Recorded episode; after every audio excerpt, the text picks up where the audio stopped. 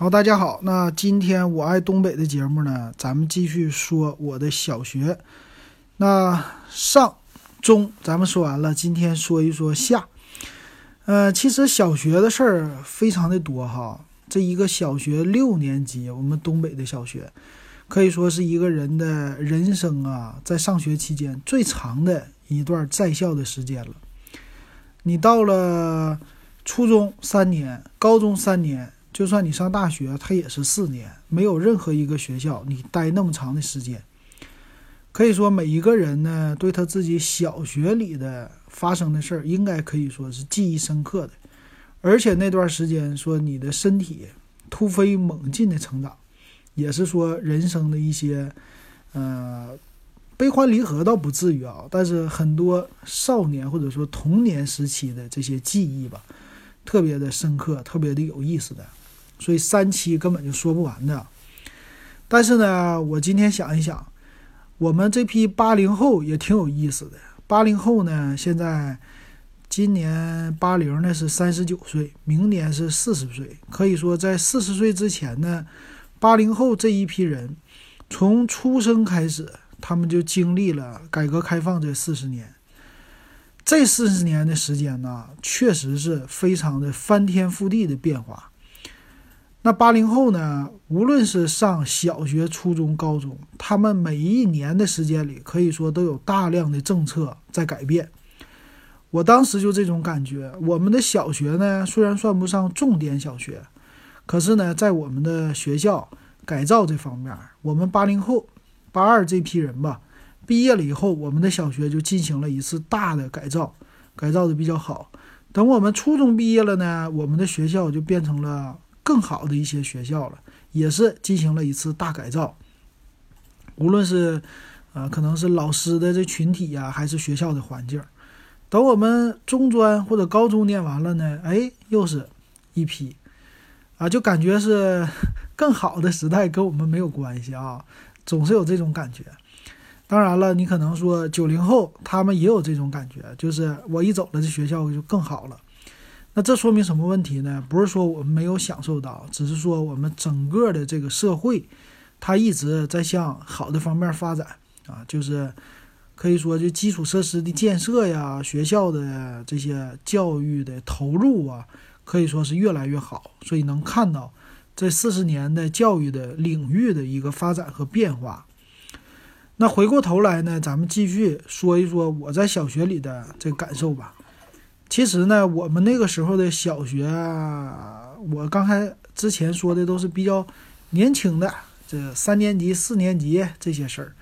其实呢，在小学生来说啊，最喜欢的就是到六年级去，因为你想想，你是在一个学校里，六年级你就是顶天了，你可以说在小学里到了六年级，你就是这学校，嗯，最厉害的一批人了，你要毕业了。啊，那那个六年级的时候的感觉哈，是非常的轻松，和之前的感觉都不一样。所以常常上小学的人呢，我们常常说一年级小豆包，二年级、三年级一年欺负一年的。比如说六年级他就看五年级就小孩儿，五年级看四年级也是小孩儿，那六年级看一年级和二年级的话就更是小孩儿了。所以一二年级的呢，对于六年级的这些学生来说也是。啊，咱不能说那种拦路抢劫，但相对来说也是比较怕的。还有一个比较好玩的呢，就是在六年的时候呢，我们就可以当值日生了。这个值日生呢，和普通那种值日生是不一样的。呃，普通的值日生在班级里，他就是打扫卫生啊、挪挪桌椅啊这种的值日生。可是到了六年级呢，他就是全校的值日生了。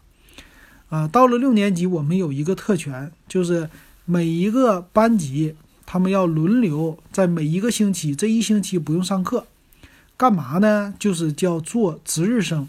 你这一周的时间都是来管理学校的，帮助老师来管理。那有什么呢？一般来说啊，到了一个这周，比如说我们班级值日了，这一班的同学都会老师给他们分配各种的职务。比如说有早晨啊，要早点去学校，站在大门口，跟老师一起呢来检查谁有没有戴红领巾，啊，这一般都会站的两三个人，这个值日生，这是外边的。还有呢，一些人呢，他们负责帮助老师打扫学校、打扫校园，属于叫卫生的值日生。他们可以去操场去看每一个班级的他们的一个叫值日的一个，这算是打扫打扫这个划的区域吧。这区域他有没有打扫干净啊？他们可以检查检查呢，而且给他扣分的权利啊。还有呢，值日生呢也有一种就是定期的，比如说每周一或者每周五是打扫的时间，打扫完之后呢。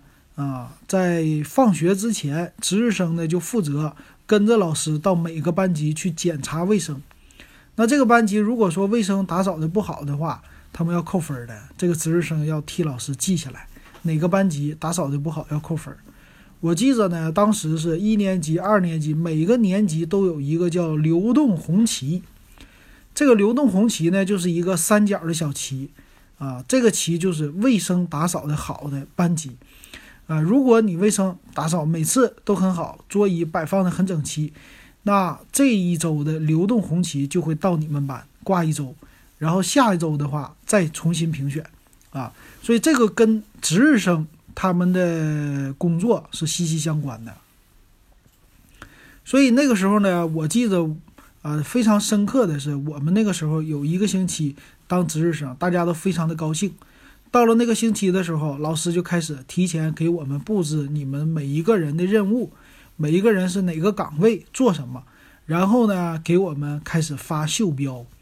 这个袖标啊，在当年哈那个年代，得到一个红袖标可以说是非常厉害的一件事了。觉得，那这个呢就意味着权力啊，你可以在学校，只要你带上这个红袖标，你就可以管任何一个。低年级的小学生，当然你不能管老师啊。五年级、四年级到一年级，你全都可以管他。那这个红袖标就是一个权力的象征嘛。现在的话，街道的，咱们经常说街道的那个老大娘，就是带一个红袖箍，是吧？小脚侦缉队啊，这 以前经常这么说他们。啊，这个跟那个有异曲同工之妙。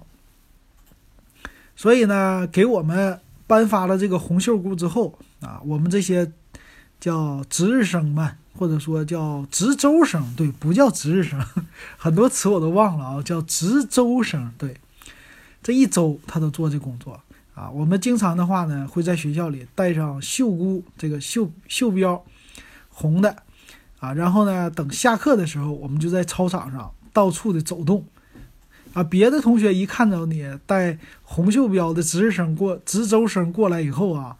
基本上都会有的人就会跑开，为什么呢？要检查你有没有戴红领巾。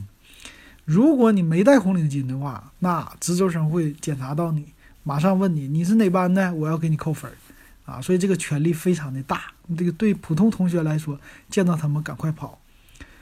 那我们就作为学生嘛，非常高兴的是就不上课。上课呢，怎么来说，它也是一件比较难熬的事儿哈。所以到了六年级。这一值一周的课的时候呢，我们都可以不上课了，啊，你就算是让我们打扫卫生也好，让我们去检查别人也好，我们都非常愿意，只要不上课就行啊。这是很多学生的一个心理啊。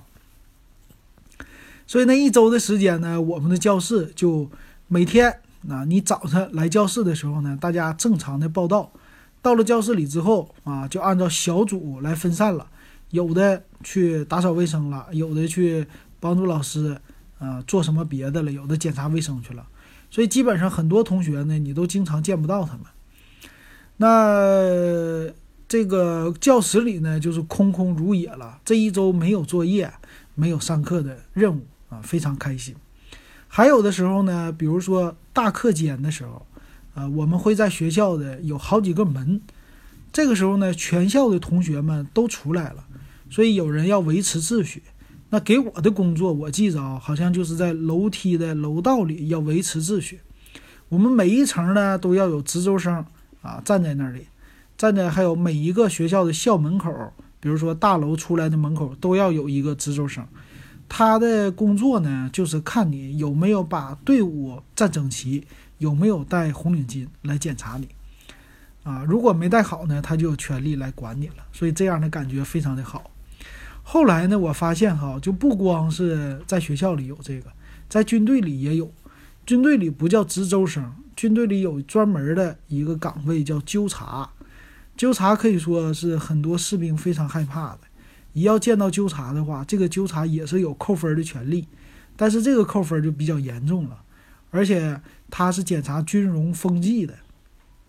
比如说你的有一个风纪扣有没有扣啊？你的身上的肩章是不是戴歪了？或者说你的这个帽子有没有戴歪呀？啊，有没有什么不良的行为？他就负责干这个。啊，所以说呢，其实可能我们的小学里的这值周生也是从军队的这个纠察就这么的传承下来的吧？感觉是这样的啊。所以这是我在六年级的时候最开心的一件事了。那其实剩下的事儿呢，基本上就是很多都想的不太清楚了啊，印记没有那么的深刻了。但是呢，小学的六年，我感觉到非常的开心，啊，还是开心的事儿大于那些不开心的事儿了。